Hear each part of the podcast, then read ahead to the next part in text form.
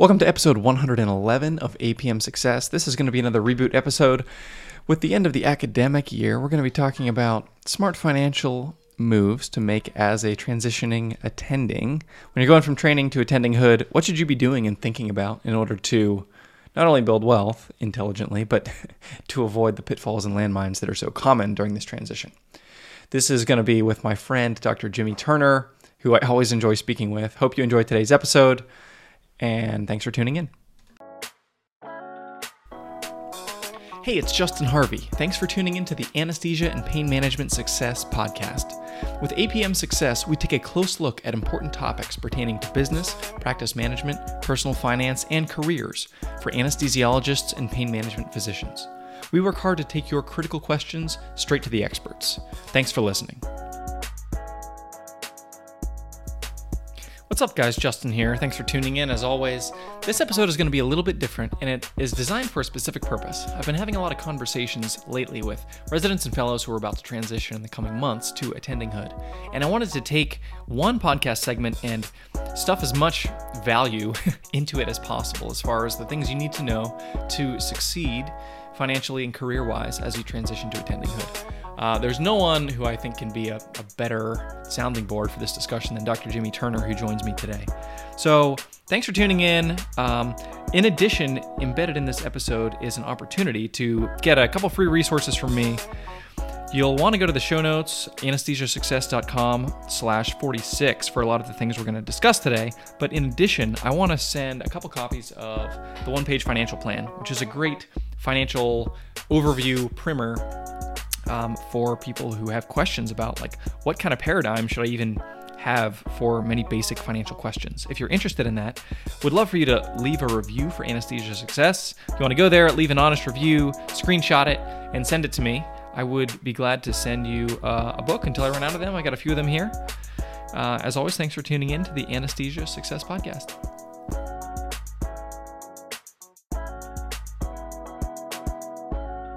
Hello and welcome to episode 46 of the Anesthesia Success Podcast. I'm your host, Justin Harvey. I'm very pleased to be joined today by my friend, Dr. Jimmy Turner, also known as the physician philosopher. Jimmy is a friend of the show. This is probably his third or fourth episode. He is not only an attending anesthesiologist down at Wake Forest, but he is also a financial, I don't want to call him a guru. He's, he's made a, a hobby and now has become, I mean, he's, he's, we are just talking about, well, I don't know if how much I want to share about what we were talking about, but uh, Jimmy is a guy who's developed significant financial acumen, and he does a lot of work with regards to educating med students, residents, fellows about how to not make significant financial mistakes as a physician. I'm really grateful for the work that Jimmy's doing, and I'm really grateful that he's joined us today on the show. Thanks, Jimmy. Yeah, thanks for having me on, Justin. I'm super excited about being here and uh, kind of kicking it off again. And uh, I, I really have enjoyed working with you. So, you know, I brought you down to teach my my students at Wake Forest, and that that is a a honorable position because I, I would let very very few people in front of my students. So uh, appreciate your friendship, and I'm I'm glad to be here. Yeah, that's right. That was a lot of fun. We were talking about how to how to pick a financial planner, and do you need one? And th- that was a lot of content that. Uh, I think is really helpful for a lot of different people inside and outside of the medical community, some of which we're going to touch on today. So, yeah, that was that was definitely a lot of fun. Um, right now, I'm curious. You know, you are a mentor to many. You try to help people get oriented with regards to personal finances, and a lot of that attaches to like career, job description, things like that. Right now, with coronavirus, things are a little bit hectic. It's uh, it's safe to say. So I'm curious, what kinds of things are you telling your residents and fellows who are getting ready to go take a job somewhere about how to approach a new role in the light of what's going on? Yeah, it's it's it's been extremely challenging. So they've had lots of questions, uh, residents and fellows, um, in terms of what's coming up next and how to handle things. And uh, I think that you know, by and large, it's it's really driven home a couple of things too, like the importance of an emergency fund. You know, there's some people out there that say that hiring doctors don't need one because we can cash flow a lot of money each month, and um, who knew that a pandemic was coming that might put your job at risk. Um, and so I think that that's kind of naturally flowed downstream to the people that are about to start in the job market, um, are looking at their contracts and you know kind of wondering what's in store for them, if the positions are still going to be available, you know, when they get there, what that, what's that going to look like. And it's actually really interesting because some people are in these positions where they have guaranteed income for the first year or two, like they have a guaranteed salary. whereas the partners that they're going to be working with make their money based on how much profit that the the group has made. Uh, and so it's actually for some of them uh, a really great place to be because they're starting off having a guaranteed salary when when the partners who are normally in a better financial situation don't have a guarantee because they you know it's RVU based or it's you know based off of the the profit generated by the group.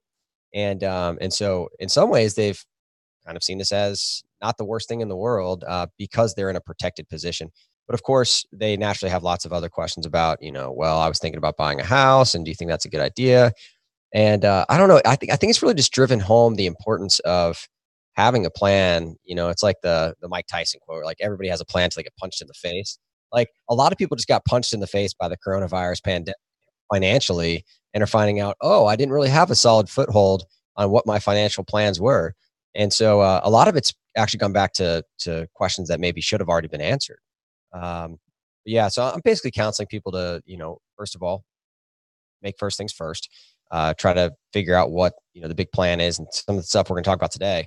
Uh, but then also, this this all requires so much flexibility on both the home front, uh, which you know I'm I'm finding out, out about, my fellows, my residents are finding out about, um, and it, it requires flexibility on uh, the work front too. You know, like a lot of us are platooning in case some of our other colleagues get sick. My fellows are doing the same thing, um, and so they're week on, week off, depending on week they're on. They may or it may not be working, and so uh, I think some other people being stuck at home are also finding out that they need a hobby. They need something outside of medicine because they're going home and they're like, I don't have anything to do. The gym's closed. Like I can't go out anywhere. You know, what am I going to do? And they're like just sitting on their couch bored, you know, uh, getting to the end of Netflix. Yeah, right. So, um, yeah, that's kind of the, some of the general themes I've been talking to them about. Yeah, and with regards to that guaranteed salary, one of the things I've been sharing with um, people who are looking at these types of jobs is like, remember, a guaranteed salary from a practice that may or may not be around in two or four or six months is actually not guaranteed.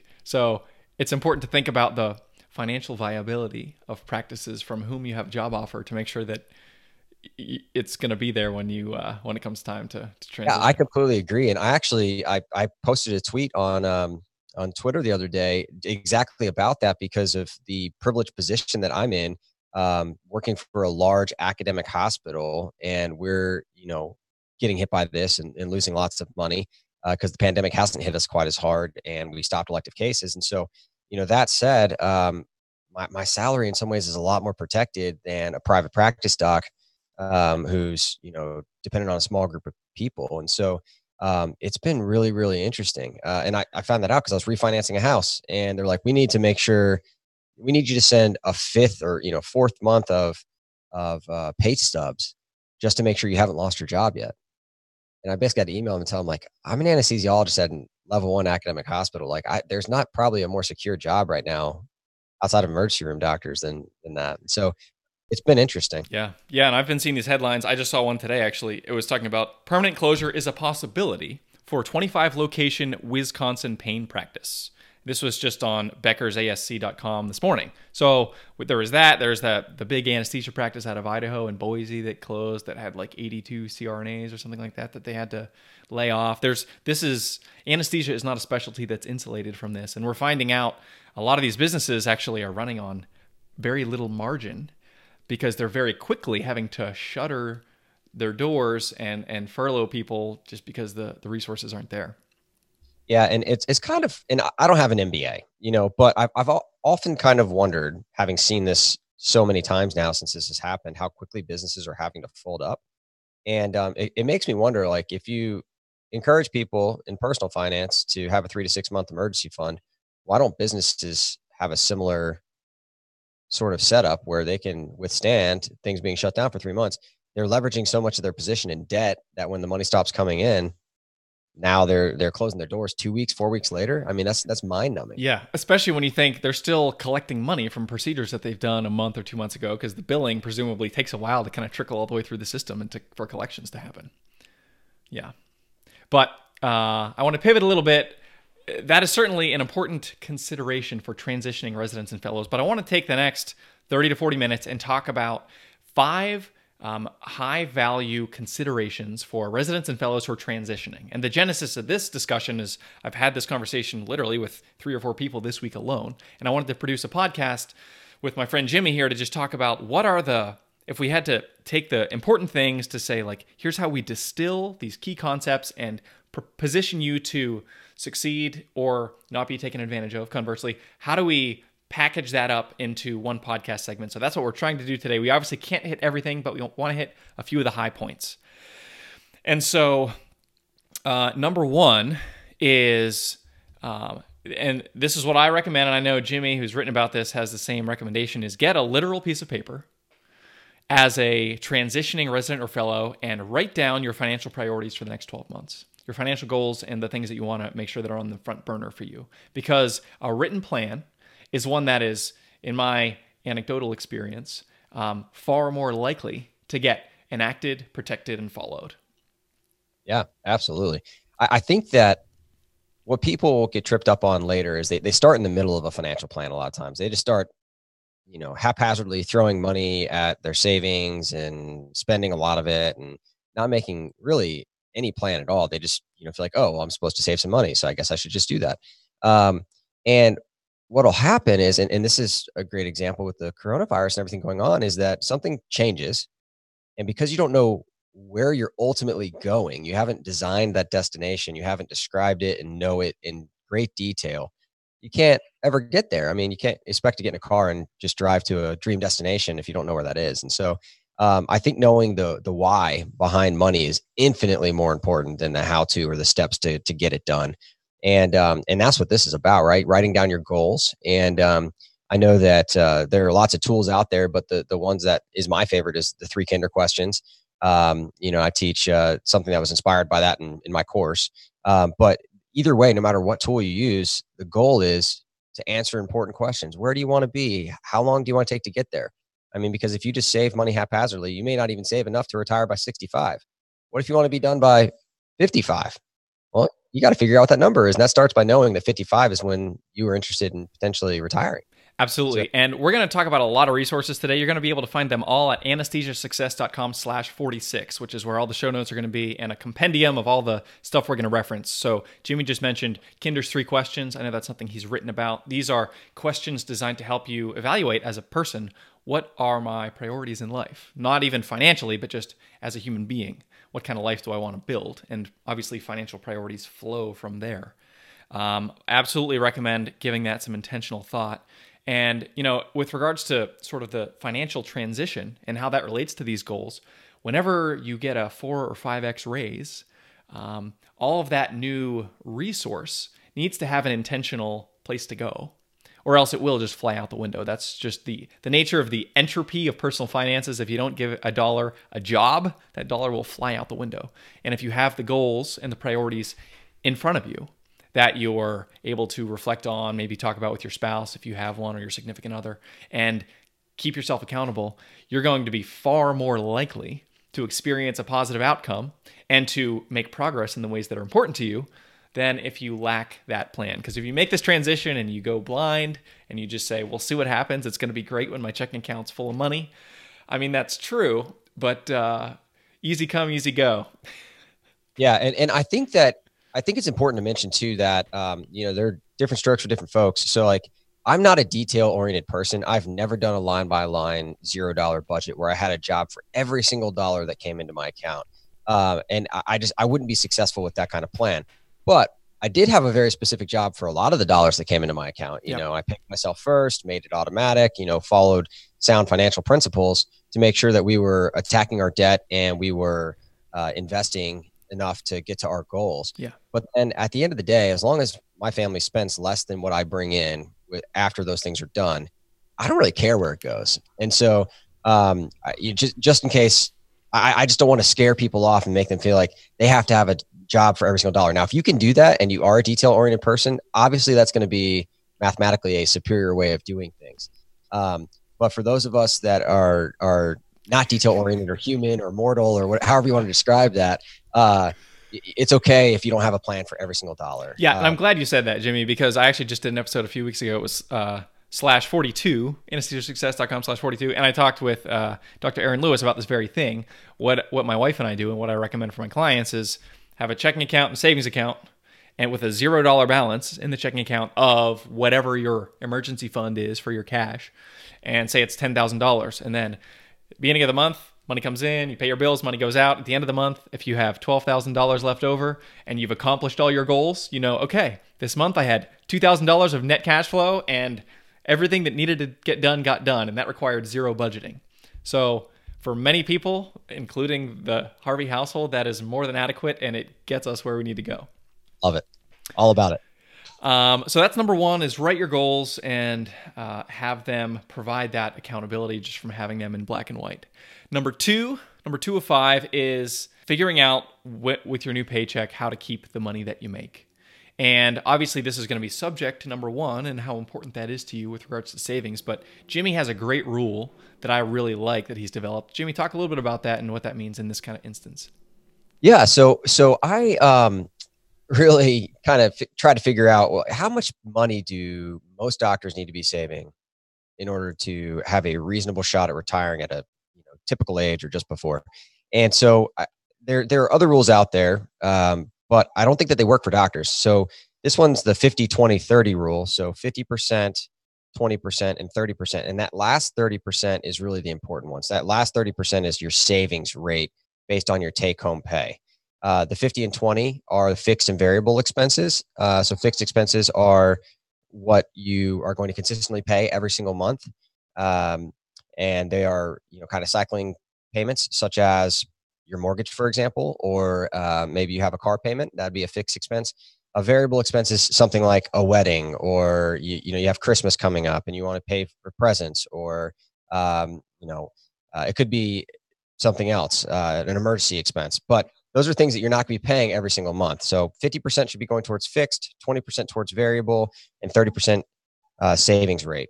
Um, and so I think that that's really important because it, it in a big picture tells you where your dollars need to be going before you get them because otherwise what ends up happening is you bring home a paycheck and you spend every single dollar of it because that's what every human does if they don't have a plan for their money. No matter how much money you make whether it's you know a thousand dollars a month or a million dollars a month you will spend it. So the 50 20 30 is is built to design is designed to help people figure out uh, broadly speaking, where their money should be going and about how much of it. Yeah. And there's a couple reasons that I like this rule for physicians. Uh, the first is it takes sort of the traditional ratios, which there's, there's, you could just Google like these three different numbers and different combinations budget. And there's like, you can find like, oh, you know, 75, 25, 15, or like different permutations. And I think having the 50, 20, 30 fixed, variable, savings is a good ratio for physicians who are waiting till their early or mid 30s to start making significant financial progress and it really it compensates for that it compensates for the fact that you're you know 10 to 12 to 15 years behind your peers in saving and you've got to make up for lost time so i think that's really valuable and secondly I think the 30%, some people might say, oh, like, you know, my dad always said 10%. 30 is like really a lot. You're going to kind of cramp my style. But one of the things that you don't realize is if you go from making 65,000 to $365,000, Uncle Sam is going to take almost half of it right off the top. And so if you think about your income as this really, really big number that as a lower earning resident or fellow, you just kind of think, well, it's so big, I really can't even conceive it, but I guess I'll like see how much of that I can capture when I get there. If you're not intentional about that, got to remember that taxes are going to be a much higher expense for you in the future than they are right now. And it's this whole new category that you've never had to deal with. So if you're not intentionally building in after taxes a really meaty savings rate, then you're just going to save money. You're going to accumulate money very slowly. And if you have, uh, you know, living expenses that increase significantly as you transition to attendinghood and you have a very low savings rate, you're just going to be working till you're 85. And if that's what you want, if that's what you put wrote down on your goals is on for item number 1 is like I want to work until I'm 85 so I can live really really awesomely. Then great. then great. If that's a if that's your plan then great, but if it's not your plan then just be a little more circumspect at the outset and use this principle, the 50 20 30 rule, I just think is really a great ratio and one that I recommend. Yeah, thanks. And and I do want to mention too that that, that is for your monthly uh, your monthly pay that that you can expect to be coming into your account regularly. And and I recognize that not everybody gets paid like that. And so I do want to mention the other rule that I, I teach my students, which is the 10% rule. Um, and so basically for any variable or bonus pay or you receive an inheritance or you know what have you any unexpected pay that doesn't isn't your consistent monthly paycheck uh, the 10% rule would guide you to put 10% towards whatever your heart desires spend it on whatever you want. And for me i, I can tell you what that was in a second. Uh, and the other 90% uh, of course is spent towards building wealth and that's your take home. So if you bring home $10000 as a bonus check then you can spend uh, you know, thousand dollars, however you want, and nine thousand dollars needs to go towards building wealth. And as you pay down your debt, when you get to the point where the mortgage is the only thing left, what my family's done with that is turned it into the 25% rule. So we uh, we basically now spend 25% of whatever bonus pay we take, however we want, and the other 75% still goes towards building wealth. But the reason that that second rule, the 10% rule, is important is because a lot of people get quarterly bonuses or an annual bonus, or they get incentive pay based on how many procedures they performed. And so a lot of time that, that paycheck comes in, you're like, well, I didn't know how big it would be. And now it came in, wait, wait, wait but I, I wanted to buy that one TV, you know? And so like, because you haven't already decided preemptively that you're going to put 90% of that towards your student loans or whatever you're paying off, um, you'll often make mistakes. And so what we did uh, was, and just to give you an example that you can spend this on whatever you want, uh, I financed a car, which I would personally recommend for nobody. Um, you know, I, I, don't ever recommend financing anything. It was the last car, last year the car was getting made. And uh, truth be told, I ended up selling it later. So um, it just goes to show that uh, things don't buy you happiness. And I had to learn that lesson, and I will continue to learn that lesson probably for the rest of my life. but uh, and we got a golf club membership. But the other ninety percent were towards building wealth, and so we paid off three hundred thousand dollars in debt in two years and increased our net worth by half a million dollars in about two and a half. And so uh, it goes to show that when you have a early savings rate, which is the most important thing in terms of math. You know, the why is most important, but mathematically, the most important thing early on as an attending is your savings rate. Um, the amount of money that you're putting towards building wealth because you don't have a lot saved yet. And so the market can't really earn you a lot. So your savings rate matters more than just about anything. So that 30% using the 50, 20, 30, and then the 90% coming from the 10% rule uh, allowed us to accomplish those goals. And just those two things by themselves did a lot of the heavy lifting because we'd already thought about where the money was going to go.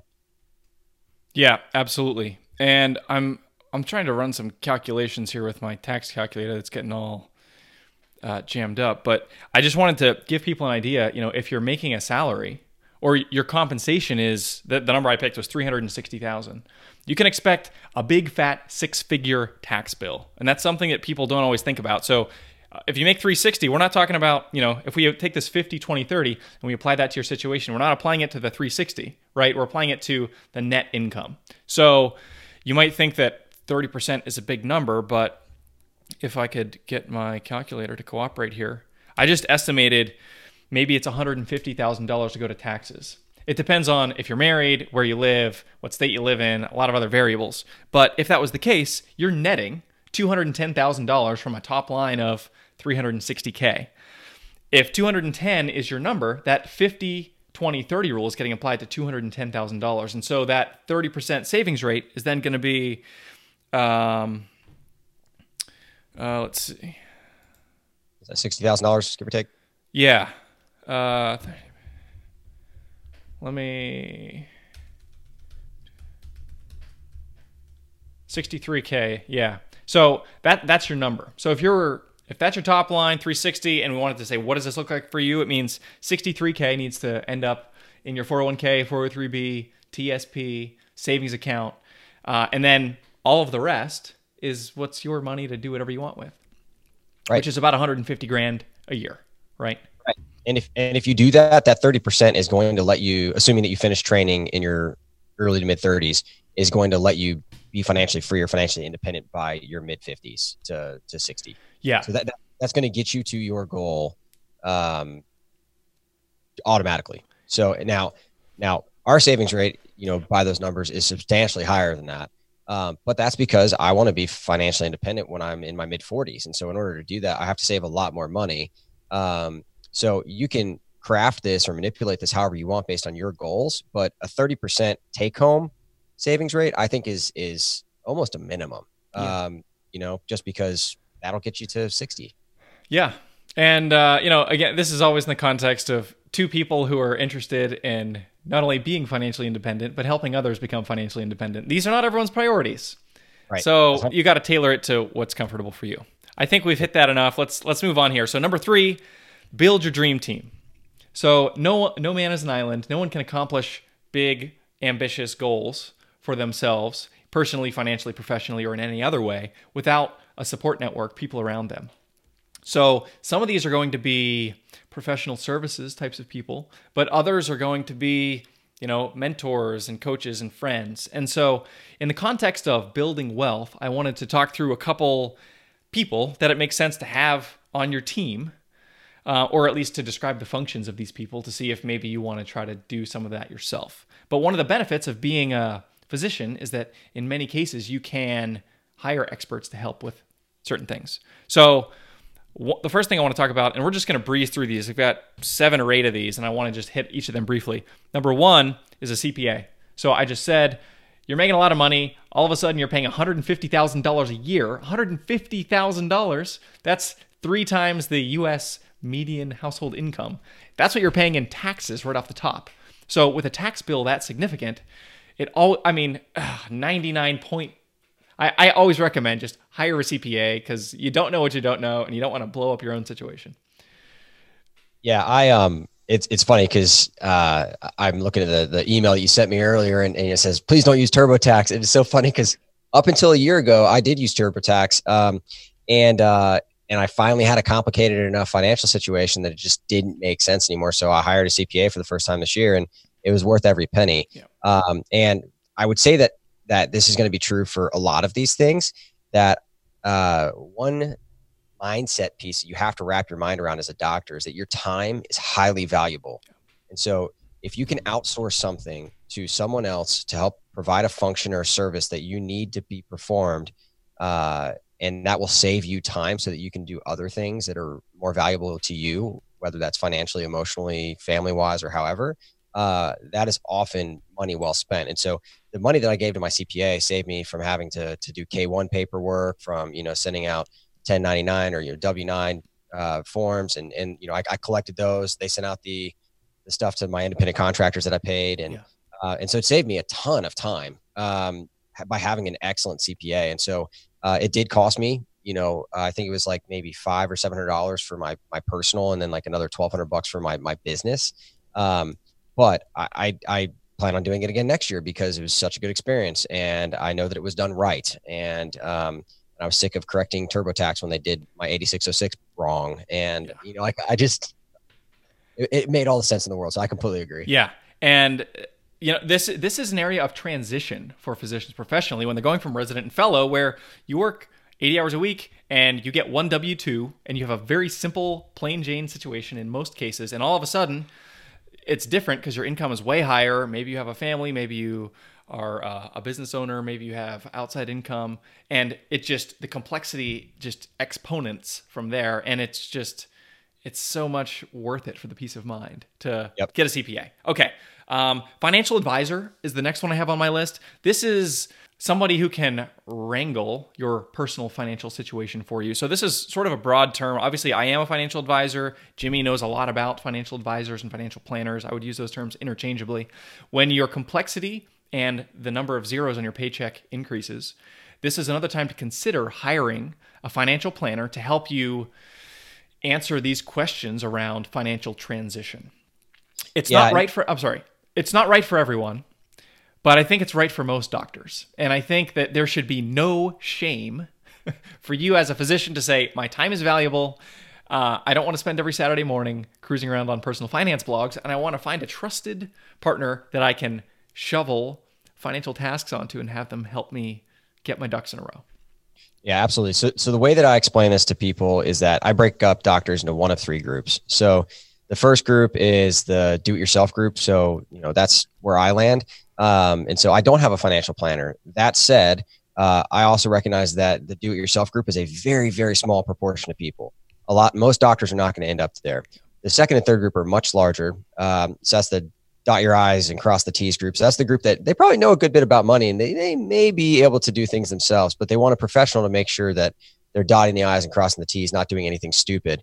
And the third group is the outsource group, which is where most doctors unfortunately fall. I wish everybody was in group one or two, but but that's just not reality.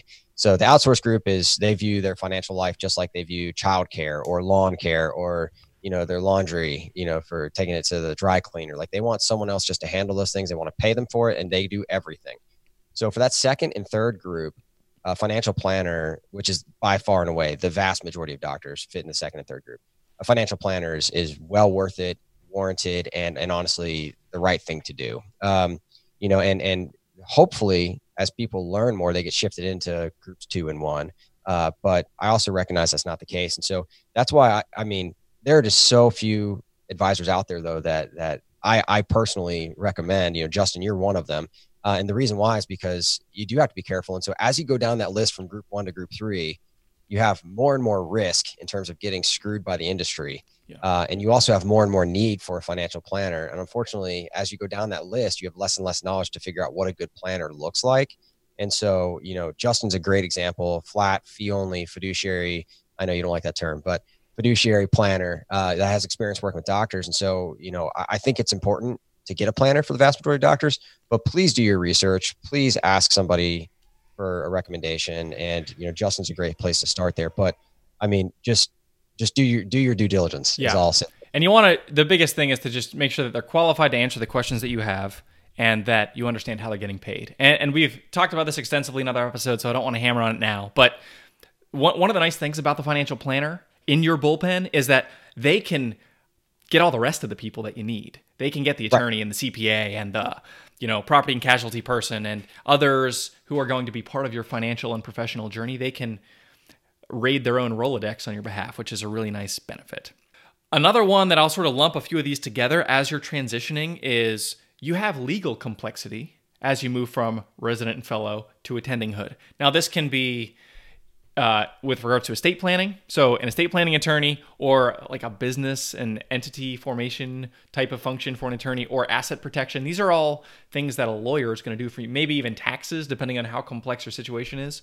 So, integrating legal help when you need can be really beneficial. Now, again, having the financial planner kind of quarterback that to say, yes, you need a lawyer, no, you don't, that can be really beneficial because lawyers are going to, you know, I, I hired an attorney recently. He said, here's the $1500 retainer send that to me and then i'll start hearing what your questions are. So it's a it's a very you know time based that's just how they bill and that's how the world works but you you need their expertise in many cases. So having legal help uh, is something that can be really really important especially you know if you have little kids please get a will. Please have a you know healthcare proxy financial powers of attorney things like that. Don't delay on that type of thing. And having an estate planning attorney look at your situation and give you a customized recommendation can be really beneficial. Yeah, and, and I think that that that last piece is so important, just organizing things because God forbid you die in a car accident or something yeah. like that, and your family is grieving and having to figure out where you keep all your files and who takes care of what and how you know one kid goes to, you know like you don't want you don't want your whole family situation going through probate um, yeah. and taking months and months and months you know to to allow a process to happen that could take much less time if you just had these documents in place. Yeah. and so if you have children and or are married please do those things. It's just i mean that should be number one on your list i, I think you know quickly followed by asset protection stuff um, you know with disability and life insurance if you don't have that yet. Yeah. But um, I, it's just it's something people far too often put on the back burner. And so i, I completely agree. Yeah. Um I, and I want to lump a couple of these other ones together because I want to get to some of these other points. So I think this is a good time during this transition, if you don't already have one, to find a mentor in healthcare, in medicine, who can help you. You know, somebody who's somebody like Jimmy, who this transition is very fresh for him. He's made some mistakes, he's made some great decisions, and he can tell you which is which. Um, yeah. Find somebody like that in your life who can help you navigate these changes uh, outside of the normal professionals. This is an informal relationship, but one that is nonetheless intentional. And this is a, an ideal time to, to go to somebody and say, hey, like, I want you to be my go to resource. I, I need help, and I respect and value the experience that you have as a physician. And I would love to get coffee every couple months or talk on the phone just to tell you about what I'm thinking and how I'm feeling and have your wisdom um, manifest in, in, with what I'm going through. Yeah, and, and you're going to have, like you kind of allude to, multiple different kinds of people for these roles. And it can be formal and it can be informal. So, you know, I have formal advisees. Uh, you know, I've got three residents that are uh, advisees of mine. I, I meet with them every three to six months, take them out to lunch, dinner, check in, make sure things are going well, and see if I need to advocate for them or represent them in any way or if there's anything I can be doing for them. And then I have, uh, you know, more informal relationships where people just pick my brain all the time. And, um, you know, Wake, if someone has a financial question, like they're going to come and find me and they're going to ask me. Um, and that's just, you know, how it's become. And so, and then I can refer them to the appropriate people for, for the needs that they have, yeah. um, you know, to, to, to make that dream team. Um, and so I, I've also found it really important for myself, you know, like doing research. I have a question. I know that I can go talk to a couple of my senior colleagues who uh, are much more experienced in the in the research realm and, and publishing and you know writing manuscripts and and kind of pick their their brain about stuff. And I do that all the time. Um, and that's actually how I got started in that. I pitched a research idea on studying how long nerve blocks last. Right. So uh, we're doing. Uh, I guess this is a anesthesia related podcast. One of the few times I can actually go into this. Um, so we were looking at uh, systemic and perineural decadron and how, whether it prolongs blocks or not. And um, so we did two different studies. And Justin, like, I, I, can't believe people actually signed up for this study, but they did. It got through the IRB, and and patients actually completed the study. So it was kind of widely accepted that decadron prolonged blocks. Just lots of bad definitions, like you know, were out there, and so it had never really been objectively studied. So I poked people with a with a needle every two hours until the block wore off around the clock.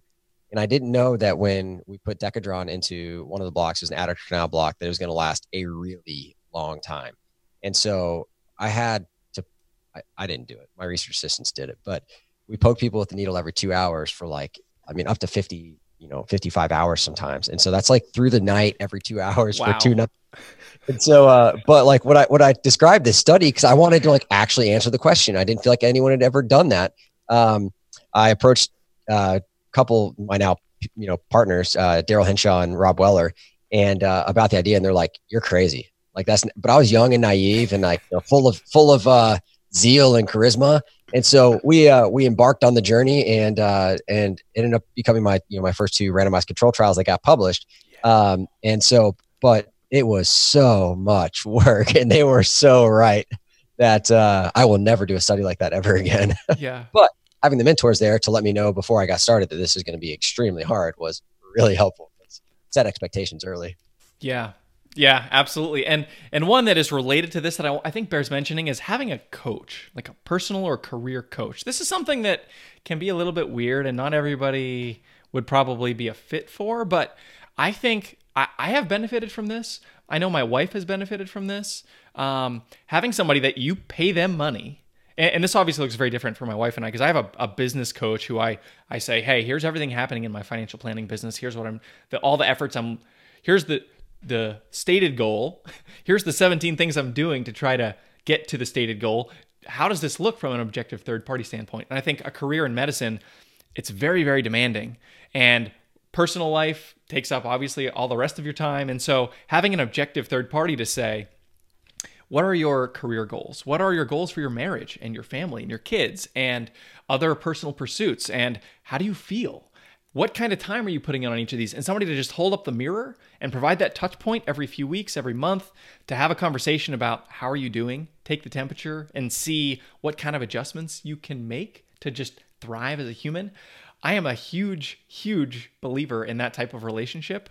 And it could be a coach, it could be even like a therapist, or d- there's different sort of titles depending on the expertise of the person to whom you're speaking. But I think that's really, really, I think the more like high functioning, the more driven you are, the more beneficial that can be. And the irony is, people who are very high functioning and smart, they, they don't think they need the help, but we do. We do. Yeah. And, and I, I want to mention one specific thing there. Whether it's a mentor or a coach, I think it's really important to realize that these these relationships are driven by the person who is getting the advice. So so it's exactly what you're saying. You know, like you have to know that you need it. And honestly, the reason why is because you can you can go ask people for their advice all day, but if, if they're not someone that you respect, someone that you trust, someone that you know you admire or want to you know, in some way become, you're not going to listen to what they say. And so yeah. if it's not driven by you and someone just walks up to you and says, Hey, you know, I want to give you some advice on such and such, like nobody ever listens to that. So I, I think it does require a certain, uh, you know, introspection and amount of knowledge about yourself that, that it is actually really helpful for high functioning, intelligent people to, to get coaches and planners and all sorts of mentors and, you know, places of advice. Um, but it, it, has to be driven by the person that needs the advice, I think, um, because otherwise it's just, it may not be followed through at all. Yeah. And I know there are professionals out there who specialize actually in like physician life and career coaching. I want to get a couple of them or maybe one of them on the show sometime in the future to just ask them all the questions that I'm so curious about how this how this really functions in the life of a physician, but I've seen the good effects that it has had in the lives of some clients and friends and I'm just and and, and myself and I'm just so convinced that it can be really, really valuable. And during this time of transition, uh, you're taking on a whole new, not a, a new job responsibility, but you're you're um, the last line of defense in ways that you haven't been before as an attending physician. Plus, you have whatever your personal, uh, you know, relational stresses and strains are that are all sort of hitting at the same time. Having somebody to help you walk through that can be really valuable. Okay, so we said number one, write down your goals. Number two, 50, 20, 30 rule. Number three, build your dream team. We got two more.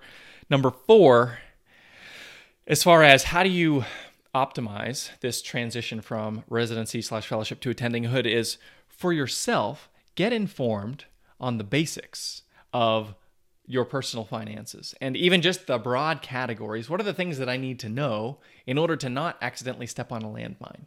And I know this is a particular passion of yours, Jimmy. So, how are you counseling people who maybe come to you and say, "Oh my gosh, like I know there's this big transition. I know I'm about to start getting paid a lot more, and I don't even know where to begin. I know I ought to know more and I don't. What should I do?"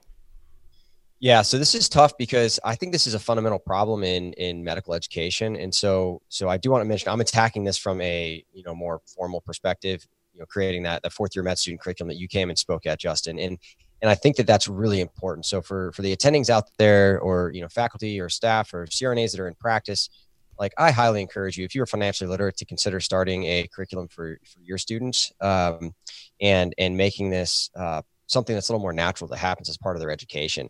Uh, unfortunately, the vast majority of people, that's just not the case. Uh, so so they come and they say, hey, you know, I'm looking to get started. I have no sort of exposure to this stuff at all and so if you're coming from that situation, what I normally do is I recommend that they get a base knowledge from somewhere.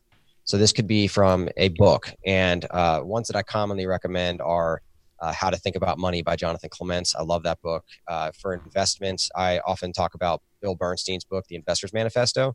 Um, and then, you know, they can kind of you know go down in, in, the rabbit hole in terms of where their interest is after that. You obviously can't cover everything. I mean I, am not going to send people to read about estate planning for example. Right. like i'm going to refer you to an estate attorney to have that conversation. But in terms of personal finance um, you know i wrote a book too so I, I, guess i have to plug that right? The physician philosopher's guide to personal finance um, which is written chronologically uh, what you need to know at various points.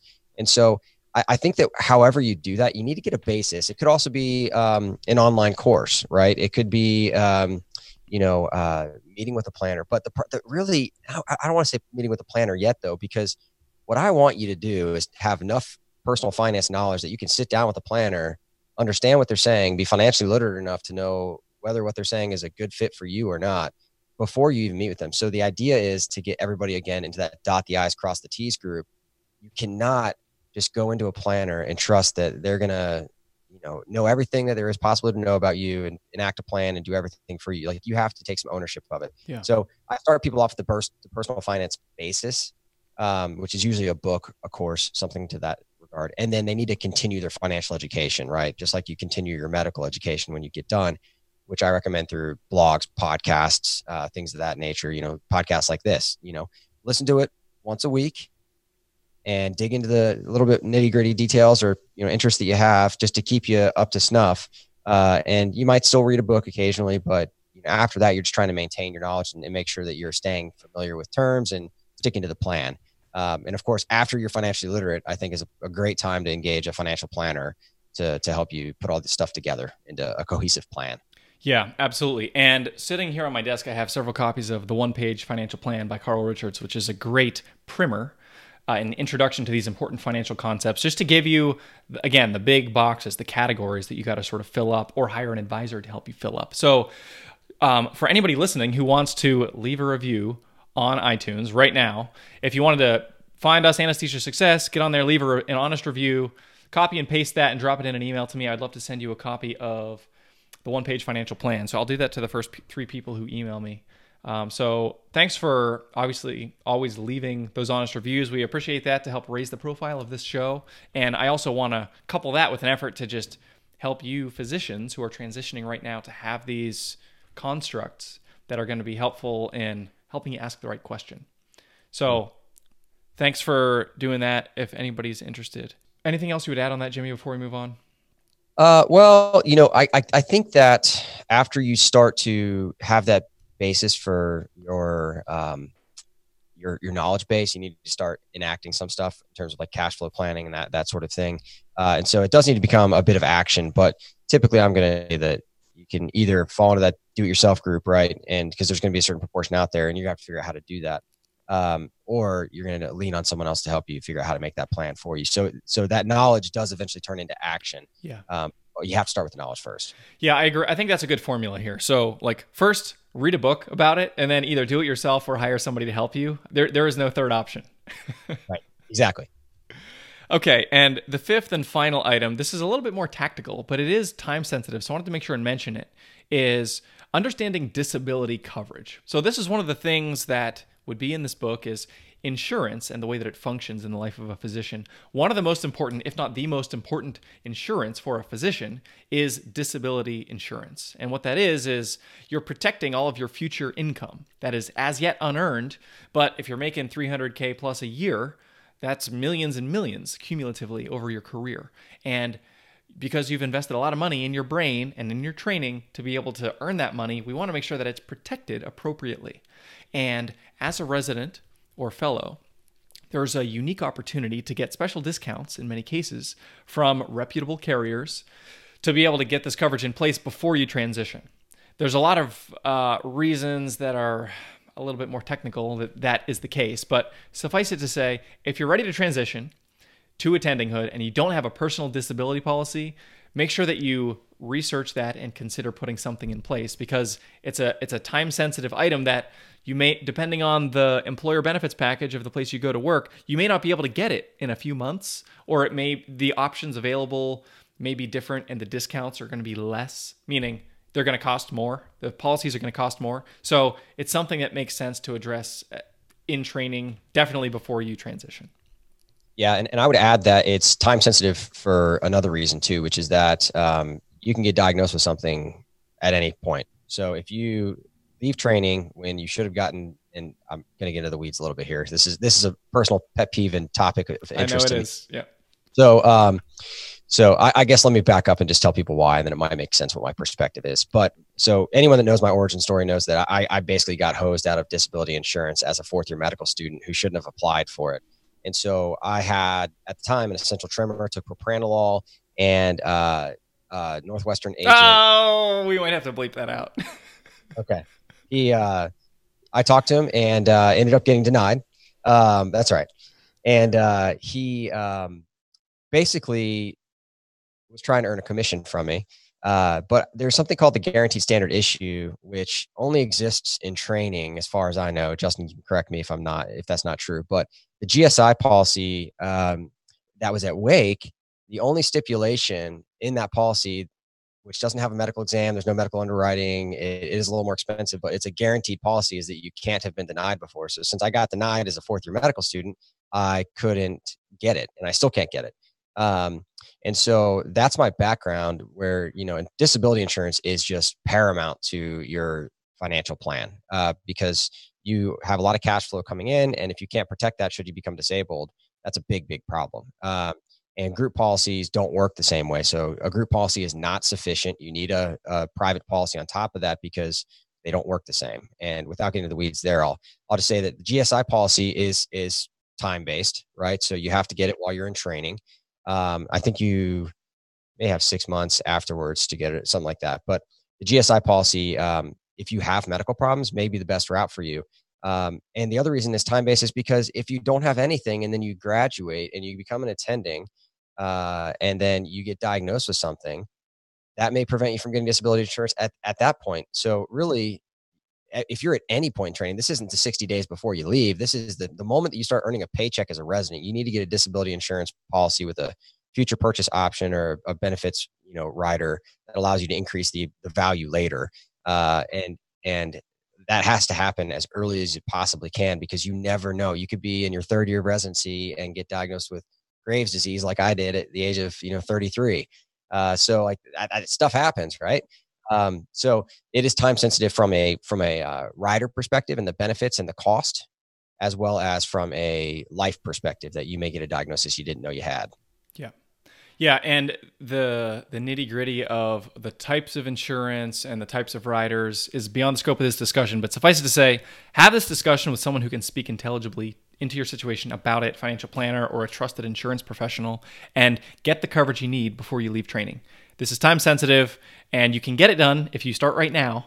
Uh, this will be released in May. If you're wrapping up June 30, we've got time, but it's time to do it right now. So please get that taken care of. Um, okay, those are the five items that I think are most important for transitioning residents and fellows. Uh, I want to, Jimmy, you have talked to way more residents and fellows than I have. So I want to give you an opportunity to do a little grab bag at the end. Like, what else are you telling people who are transitioning to try to prepare them for all that lies ahead? Well, you know, just to, I, I, give them a little more uh, concrete advice too, and um, so you know, oftentimes they'll they'll ask, "Hey, should I start paying down my student loans? Should I start investing? You know, like what should I be doing?" And um, and I always try to ask them questions instead of giving them advice because my residents and all the people that I talk to are super, super smart. I don't need to tell them what to do. I, they just need the information. And so, um, you know, I, will say, well, what are you going to do if like you, uh, you buy a house and your, your AC unit goes out and it costs you $5,000? Like, how are you going to pay for that? And they're like, well, I don't know. Maybe put on a credit card. And I'm like, that's a terrible idea. Uh, you know, and so, and they're like, oh, I guess I need to save some money in case something like that happens. I was like, yeah, it's called an emergency fund. And so I'll talk to them about that, you know, and, and just plug that early because it, it's something that as you transition, it's actually pretty easy to get a pretty sizable emergency fund going quickly because you just live your same lifestyle. I would not even use that 90 10 rule until you have an emergency fund in place. Um, just hammer away at creating a three to six month emergency fund. Um, and then, you know, the other piece of advice that I kind of give to people is about working backwards from the why. So, like, you, you design the why, great. Uh, you figure out that you want to be able to be financially independent by 55, uh, great. And then you can whittle that down into a uh, backwards monthly goal, basically. Like, this is how much I need to be saving to to get to X, you know, age and have Y money. Um, but uh, you know those are the kind of the, the big pieces that i tell people just because like i feel like they they get stuck in the transition and you know i'm moving to such and such and i'm, I'm thinking about renting or buying a house and i normally encourage people to rent uh, as well because more than 50% of doctors will change job, their jobs with their first job in the first i think three to four years. Uh, so there's a really good chance that you're going to get to your job and for whatever reason you don't like it you need to move family reasons you have to leave. Uh, and so if you want to buy a house that's going to cost you a lot more money. Um, and so uh, there's lots of other things too, but I, I think those are highlights yeah. Uh, for, yeah. you know to, to mention. Yeah, agree. I, th- I, think we'll we'll end it there. Dr. Jimmy Turner, it's been a pleasure speaking with you. Thank you for all the work that you're doing through your course, through the the, the Flair course which you've created for med students at Wake Forest, through your blog and all the writing that you do and the podcasts. You're putting out a lot of content for the the betterment of the medical community, and I'm glad we're friends, and I'm glad that you have joined me today on the Anesthesia Success Podcast. Thank you. Yeah, thanks for having me, Justin, and thanks for being part of Flair. I'm, I'm so glad my students got you. If you liked what you heard this week, head on over to apmsuccess.com, where you can find more content and free resources to help you build a successful career in anesthesia and pain management. If you wanted to leave a review in iTunes, I'd also really appreciate it. Thanks for using some of your valuable time to join me today on APM Success.